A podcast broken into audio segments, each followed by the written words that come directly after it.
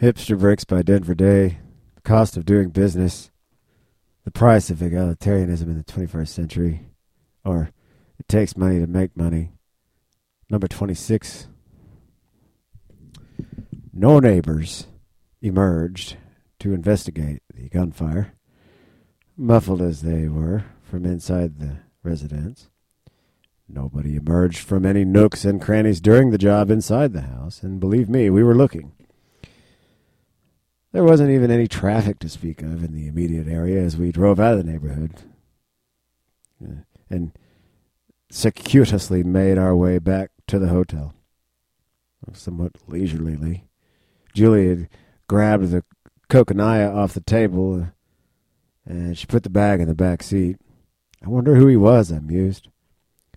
Sure, it is a wonder, but truly, no more than a curio, she said. The point is that the song remains the same, regardless of who the fuck he is or was. The point is what he now will never be, or what he won't be anymore. Clear. And the message is the message, regardless of who receives it, I said. You think there was anyone else in there? Oh, shit, yes, I can think so, and I do, she said. Agreed, Reverend. And they did not seem to want a pair of the special trousers which were being disseminated, I said. If either of us paid enough attention to the news media to do proper research, so to speak, we could make a game of deducing who it was from uh, the ensuing political agate.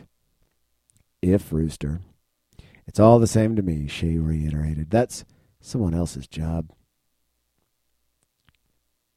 Dude, the job wasn't really complete until we accomplished the second act, so there seemed to be no spiritual equity yet to be collected in the form of ass-fucking. And also, this sort of premeditated action does not pay as well when it comes to that sort of currency because there are too many partisans involved in the moral support, not to mention actual accessories with the drugs and the firearms and the like. It It has to, it sword cuts both ways. It it has its place in the ethical fabric, but it doesn't pay like the instant dhamma of personal justice on the fly. It's more objective and pays more like a class action. But I suppose it's good work if you can get it still. Probably worth the effort, if not timely.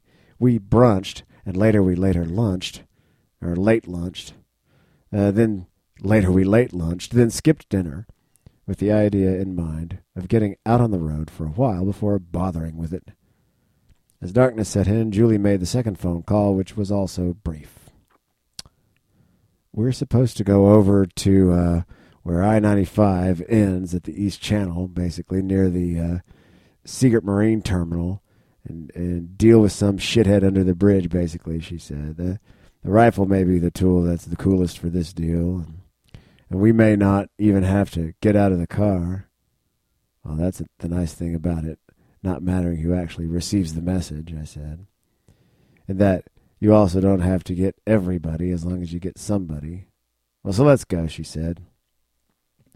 Uh, regardless of census and head count, when we get to the drop, I'll get out and stand right by the car door, unless it's a crowd, and just and I'll just knock them off right there at will. And if there are many... Uh, or multiples, uh, too many, we'll wait until I'm back in the car so we can both open up. And I'm hoping for uh, the former scenario, in which it will be a lot easier to uh, keep the dope, uh, to defeat our purpose. Not intending to compliment coke dealers on their finely manicured lawns and social responsibility, but also remember that this is supposed to be a heroin deal, and heroin dealers are shitty people. I expect them not to be as amicable as was Bob, I said.